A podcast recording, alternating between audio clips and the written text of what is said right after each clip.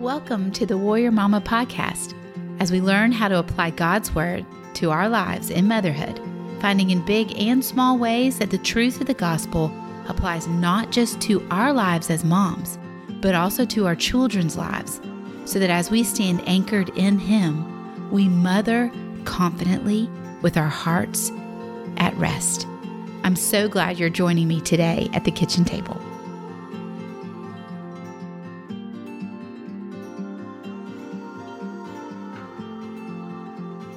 Welcome back to the kitchen table. I am so excited as we embark on this series that we have set out for this summer. We have spent three weeks talking about who you are as a mom in the lens that the gospel gives us. So, we talked about that you don't have to be a good mom, that God isn't calling you to that. He's calling you to surrender. We've talked about what the gospel gives you and me in motherhood. What does it mean to have the gospel as our plumb line, our anchoring point? And then we finally, in episode 134, talked about how do we tell the difference between God when God is convicting us in our motherhood, saying, hey, that wasn't kind or that wasn't loving or, or that moment in time wasn't what walking with me looks like in your with your child versus the voice of an enemy who is condemning and rebuking and shaming. So that's the setup for what we are now starting this week, which is we are going to be breaking down a lot of concepts in motherhood that maybe you and I have just accepted as well, this is how we do this thing. And we're going to instead build them on the foundation of the Word of God. And more than anything else, what I want you to understand is God's Word offers you answers. It offers you answers in every moment with your child, no matter what you're facing with your child. So, over the course of this summer, we're going to be handling the big and the small concepts in motherhood. We're going to be talking about moody teenagers and kids who want to reject us. We're going to be talking about kids who fuss and fight with one another. We're going to be talking about tantrums. We're going to be talking about understanding putting kids to bed, bedtime routines, morning routines, how to get kids to sleep or not sleep. We're going to be tackling these things that everybody has an opinion on. And there are lots of books that tell us, like, how do we do these things? How do we help our child who's a, who's fearful? How do we help our child who's wondering about the faith? How do we help our child who's questioning this or that? But we're actually all we're going to do is we're going to drive it back to the word of God. And we're going to anchor in the word of God for our answers. Because even talking about and it's funny but it's not because if you're walking if you're a mom whose child right now is like biting all the other kids in nursery school or at church like it's horrifying for you and you have no idea how to help that but can i tell you that god's word offers you something there and if you're the mom whose teenager is so sullen and removed and refuses to talk, and all you get are fights or arguments, can I tell you that God's word answers you there? It, he will meet you there with his word. And if you're the mom who like life it just kind of feels like it's out of control and you don't know how to put parameters around it or to set good routines in place or rhythms in place but you know you should. And so you're reading all these books. Can i tell you instead that there is the author of all peace and rest and he gives you answers there. And more than anything what i feel like god in all truthfulness has told me this podcast has to be about is helping moms see that we're going to make much of God's word. And we're going to make his word be the anchor for our very lives. And we're going to understand and make much of Jesus because Jesus changes everything. So, over the course of the next 10 or so episodes, we are going to take a look at all the opinions of man. And we're going to instead understand the opinions of God. And we're going to anchor there. We may come to the same conclusion. We may all agree that rhythms are great for our children and we should be establishing good rhythms of waking and sleeping. We may totally agree with that point, but we're going to anchor it to the Word of God because everything else goes back to what we talked about in episode 132. Everything else is shifting sand. So, unless you and I build our house, our motherhood, the framework of our very lives, not just in motherhood, on the anchoring of Jesus in the Word of God, if we do not build it there, then when storms come, our ground can shift. It will feel unstable. And, the, and we're just ripe pickings for an enemy to come in and say, See, you don't have a clue what you're doing. You need to try this. You need to try that. No, it's all about you. And he begins to condemn and heap shame and doubt and despair and condemnation. That's why we've already talked about those things. So I've already set that up for you in episodes 132, 133, and 134. You need to have that foundation. So today, we're now going to actually say so, okay, if we're going to tackle 12 concepts of motherhood that everybody has an opinion on, and all these books are written about, and we're supposed to know how to do this. Like, how do we handle social media with our kids, or phone time with our kids, or just TV time with our kids? We're going to anchor it in the Word of God. Why? Because there are going to be days where the enemy's going to beat you up over this.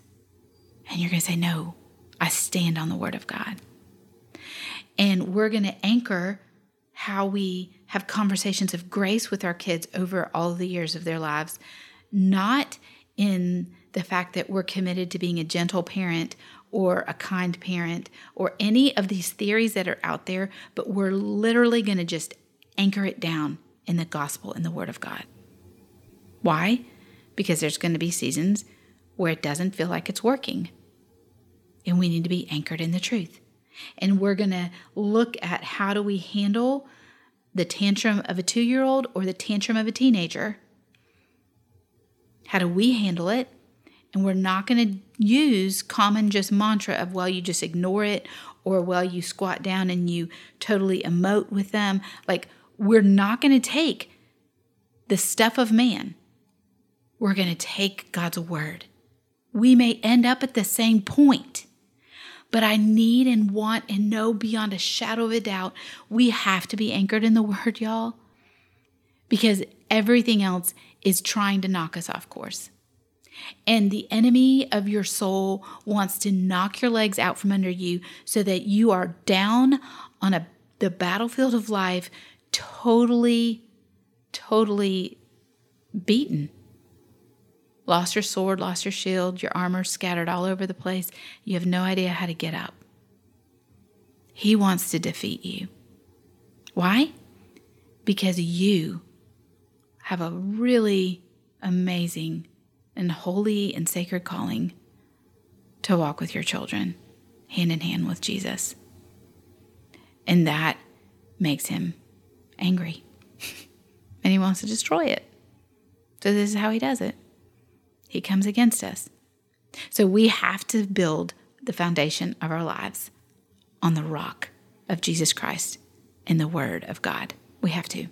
So today we're going to be talking about, in essence, the overarching principles that we're going to be then carrying out into every one of these topics. We're going to be returning to these six principles you're going to hear me use them, but I'm not going to talk about them with as much detail as I do today.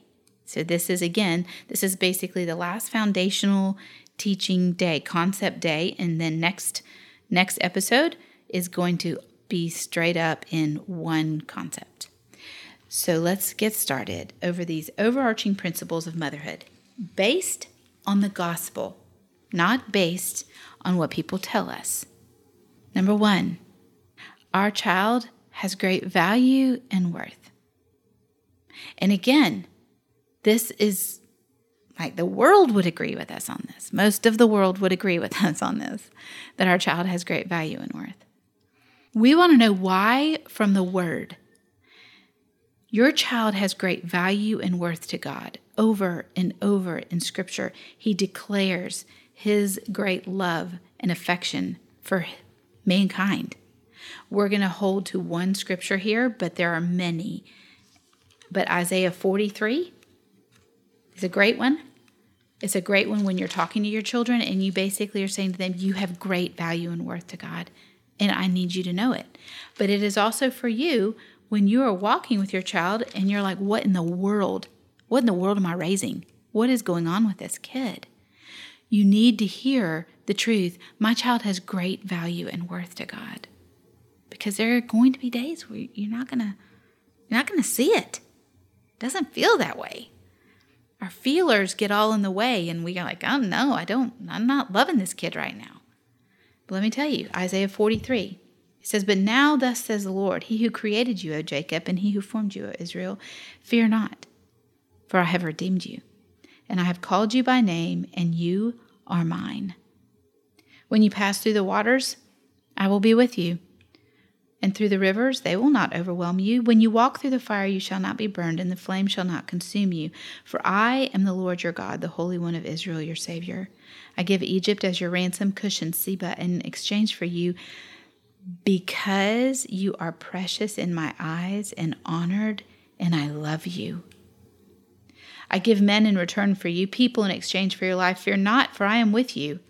I will bring your offspring from the east, and from the west I will gather you. I will say to the north, Give up, to the south, do not withhold. Bring my sons from afar, my daughters from the end of the earth. Everyone who is called by my name, who I created for my glory, who I formed and I made. Your child has great value and worth to God. And there are many passages of Scripture that will support that truth. But this is just one that I use with my children. I said, Do you know that God literally says in His Bible, that you are precious in His eyes, that you are honored, and that He loves you. So now that we have established this one idea, and remember, you and I are saved, and we understand the scope of the gospel. But depending on where your child is right now in your home, your child may or may not be saved. And so we're going to carry into the rest of these concepts a gospel perspective which is that Jesus came, he died for the sin that you and I possess, that our child possesses. Why? Because without Jesus' death, we would forever remain separated from God and only deserving of death. But because of Jesus, he has stepped in, he has saved us, and when our child is saved, they also we are clothed in the righteousness of Christ now, and when God sees us, he doesn't see our sin, he sees Jesus. So that is the essence of the gospel. You can go back and listen to other podcasts, you can hear this again. So that now we're going to look at these last five tenets from this gospel lens point. Okay? So, number one, we are going to separate the sin from the sinner. When we are engaging and talking with our children, we are not establishing what they have done as their identity. So I do not have a liar for a child. I have a child who lied to me. I do not have a, a selfish child. I have a child who struggles to share. Why am I making this distinction? Well, I'm making this distinction because I think God makes this distinction. You see, when I am establishing and seeing my child through the lens of they have sin, right? But that sin isn't their identity. Their identity is a child, a, a sinner who is in need of grace or who is in the process of being changed. Perhaps this is a child who knows Jesus. What I'm actually beginning to think through in my mind is the concept of sanctification, this concept of being made new, of being renewed, of being changed over time, which is God's commitment to us. Renewal is ongoing. And we see this in many places in the New Testament. I think one place that we can look at it is 2 Corinthians 4 16 and 17 says, We do not lose heart, though our outer self is wasting away, our inner self is being renewed day by day. says in 2 Corinthians 3, we all, with unveiled faces, beholding the glory of God, are being transformed into his same image from one degree of glory to another, and this transformation comes from the Lord who is the Spirit. So, God is fully committed to both you and me as moms with the sin that we possess and walk into relationships with our kids with, and their sin, to be changing them on an ongoing, ever growing basis interaction. But that requires that you and I separate the sin from the sinner first. So when we're interacting with our children, with because most of these things we're going to be talking about are training moments, discipline moments, areas that we're looking to say, hey, that's not a good way to interact. We're not going to be like that. But if we're going to anchor it in the gospel, we actually have to have the right concept. And the concept is is they have sin, but they are not the essence of that. So they are not a liar. They have they're struggling with lying. So that change then allows point 3 the third concept, so first we have the fact that we our child has great value and worth. Secondly, we have the concept that our child's sin is separate from their identity. They're either lost and they need Jesus or they're saved and being sanctified. So that's that's their identity. And then they have sin. No matter if they're saved or lost, sin though impacts our family and so we are going to be interacting with that and we're going to be shaping and molding and changing, right? That's what we're do that's what we do when we shepherd our kids. So then point number 3 is we're going to allow for an understanding of the heart motivations because that's what God does. God seeks out the heart. So, in all these things that we're going to move forward into, you're going to hear me go, okay, remember, our child has great worth, even in this, even in this temper tantrum, even in this being horrible here, or being this way, or being that way. We're going to remember number one, our child has great worth. Number two, they are sin, they sin, but we need to understand the heart behind it. We need to understand what's down below because oftentimes what's down there is a lie that they're believing, something that they are owning, a truth, something that they believe to be true and it is beginning to cause or motivate them in the way that we see externally displayed, which is this activity. So, number three is we're going to allow for heart motivations to be explored. And then, number four, we're going to understand that repentance, grace, and forgiveness are intertwined. It says in Romans 2 4 that God's kindness leads to repentance. And so the first part of this is that the way we bring our children to a place of wanting to look at what they have done and understand the wrong in it to allow for conversations of shaping is we have to come ourselves from a place of humility, humility and kindness. God's kindness leads to repentance but then we're drawing them to repentance. 1 John 1 9, right? If we confess our sins, he is faithful to forgive us our sins, right? And then to cleanse us from all unrighteousness. That is this forgiveness, this cleansing of grace that happens. And then we know from Titus, it's probably my favorite passage of scripture to summarize the gospel, it says, When the goodness and loving kindness of God our Savior appeared, He saved us. We're going to keep that ever present in our own minds. That when it, it is when the goodness and loving kindness of God our Savior appeared that we were saved. And then it says, following that in Titus, it says, Not because of works done by us in righteousness, but according to His own mercy. That's Titus 3. You and I are saved because of the goodness and the kindness of Jesus appearing and according to his mercy. So when we're interacting with our children, we are remembering this basic core truth that it is kindness, forgiveness, and repentance intertwined. So, number five, your job and my job, after we have uh, remembered that they have value and worth, we are separating the sin from the sinner so that we can handle and discuss the sin. We're going to look at what lies beneath the heart motivation.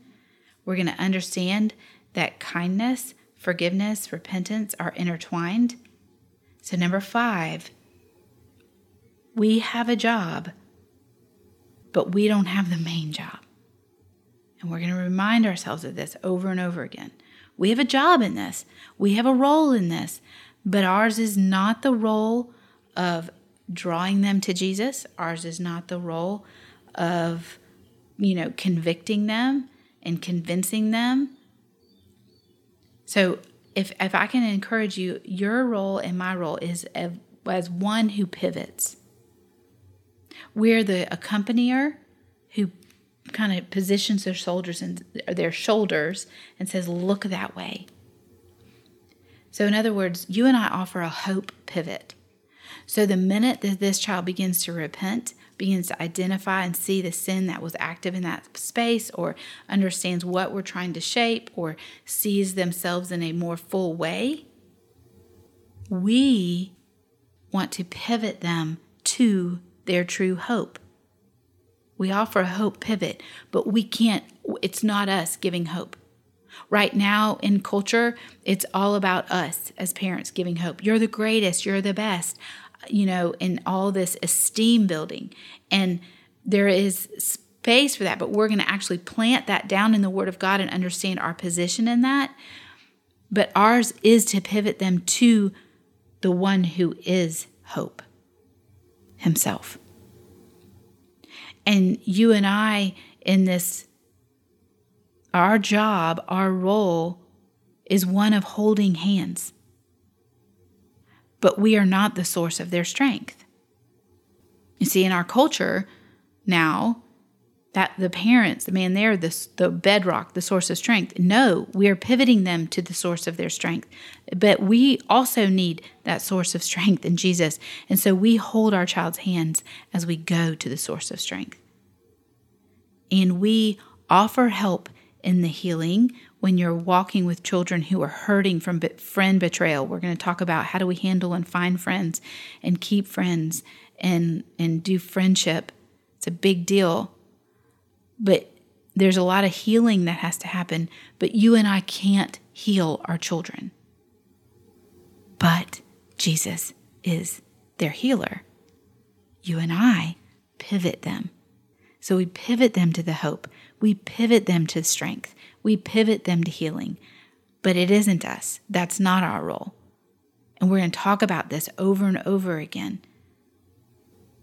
And then finally, that last core truth how we're going to be looking at every single part of this these studies, these episodes, is we're going to be saying and understanding that God intimately knows my child. So, number one, He absolutely has established their value and worth. And then through the truths of the gospel, He says they have sin, right? But look at their heart underneath it look at that, help lead them through to see that. That's when they're going to see their desperate need for Jesus. There's grace, kindness, forgiveness, and repentance. It's intertwined. You and I are a pivot source. That's all we are a pivot point in our child's walk with God. And then finally, God knows our child intimately. He needs to be and wants to be and promises to be the source of information for me on parenting my child. You see, when we're going to walk through these things this summer, we have to found them on the Word of God because what happens is you are parenting just probably if you have more than one child in your home, you will agree none of your children are exactly the same and they cannot be parented the exact same way. And, and yet they're literally having the same experience growing up. Like you're the same person. But I can't sit over here and say, well, this is how you get your child to stop biting other children in the nursery or potty train your child or teach your child to read or teach your child to sleep at night. Like all, those are all little things, right? That like really early on in motherhood, a lot of us begin to figure out, wow, this kid's complicated. And I can't necessarily ask my best friend and what worked for her is going to work for my kid. because our children are unique, but they are uniquely known by God. He knows every hair on their head.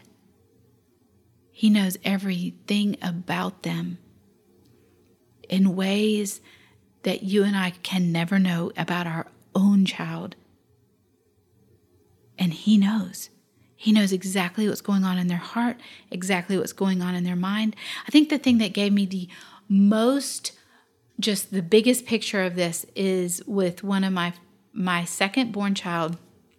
She didn't talk super early and she was very very highly she was very highly sensitive and sensitive about the way things felt on her body, sensitive about just, she was very highly sensitive. And yet she couldn't really communicate.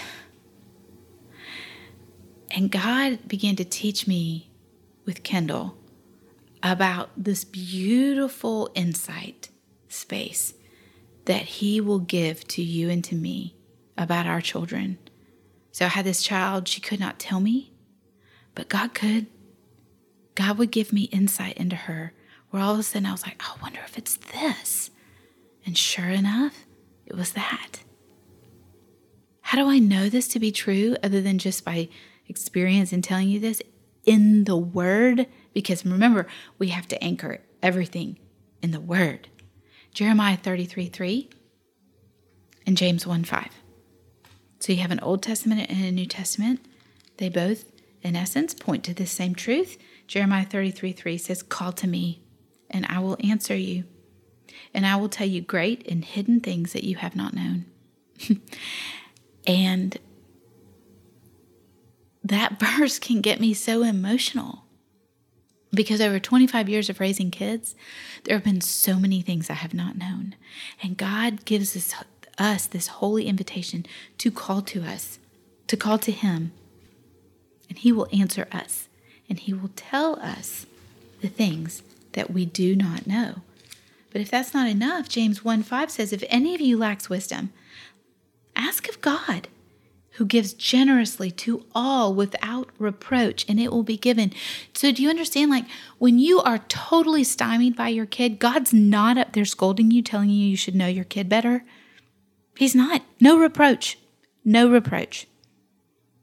So if you have somehow bought the belief from the enemy that says you should understand this kid because he's yours or she's yours and you don't, please know that God does not he gives you he will give you generously what you need and he will not scold you for not understanding this kid better beforehand. He won't. We had our oldest kid came to pass that we found out a lot of stuff about him when he was about in the 4th grade and it crushed me for about 4 months that I didn't understand that stuff about him. And I had parented him in a way that was not helpful. It crushed me. And the enemy came in and con- just condemned me and was just eating my lunch until I read James 1 5. And God was like, Bethany, I'm not reproaching you, but I have now given you all this wisdom generously about your child. Now let's step into it. Let, let's start parenting in this way. So I want you to understand as we begin to tackle big topics over the next over this summer, over the next few episodes, that we have to hold to the plumb line of these six concepts. Whether we tackle what you want to look at or not, the world will offer you remedies I want you to drive that remedy back with these concepts, and I want you to say, is it answered in the Word? Or what does the Word have to say about this? Because the Word of God will not leave you destitute. The Word of God is rich, it will nourish you, it will satisfy you. It will satisfy you in motherhood. God promises it will. And that's what we're going to be exploring over the next few weeks. As always, I'm so excited to be doing this episode series with you. I cannot wait to show you some of the things that God has taught me even now about places that, man, I wish I had known it for my first child or my second child, but and I cannot wait to have these conversations with you. Feel free to write in, to send me messages on Instagram. You can ask for specific things. And I mean, if we haven't decided that, but we think, oh man, that would be a huge thing, we may throw it in our bunch. But know this that God values you as the mom of the child that you have or the children that you have. You are precious in His sight and dearly loved. And He wants to walk this out with you, my friend. And He wants to help you stand strong and confident, not in yourselves, but in Him.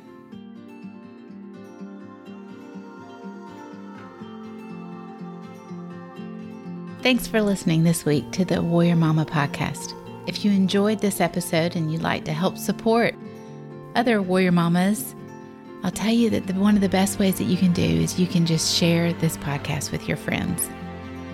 You know, sometimes we love to talk about the things we like the most for our face, for our life, for our kids. Can I tell you that it would be a great blessing to begin to share with other moms the things that God is teaching you and the ways that He is growing you in Him? Our prayer over here at the Warrior Mama podcast is that this podcast is something that does that for you in your life. So feel free to share it with your friends, post about it on social media, and of course, leave a rating and a review. I love seeing what God is doing in your lives. And I look forward to sitting with you at the kitchen table again next week.